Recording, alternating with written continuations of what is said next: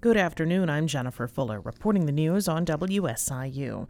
Large bands of showers already making their way across southern Illinois this afternoon. We'll continue to see showers and thunderstorms through the day. Illinois' assault weapons ban faces legal challenges, and more are expected. An emergency hearing is being held at this hour for a lawsuit filed by former Republican Illinois Attorney General candidate Tom DeVore.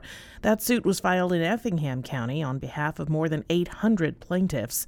Another suit was filed in Crawford County earlier this month, and the Illinois State Rifle Association has also filed suit claiming in federal court that the ban is unconstitutional. Southern Illinois lawmakers and other law enforcement officials joined hundreds of area residents for a town hall meeting last night at the Marion Cultural Civic Center, and the hot topic was that recently approved assault style weapons ban.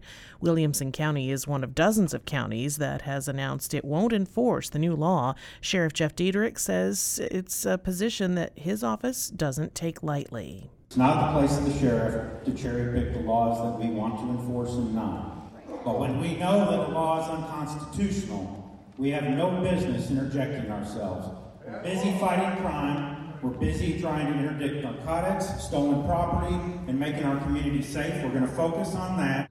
Senator Dale Fowler says the new assault weapons ban and spotty enforcement puts law enforcement in a tough predicament and expects the fight will continue.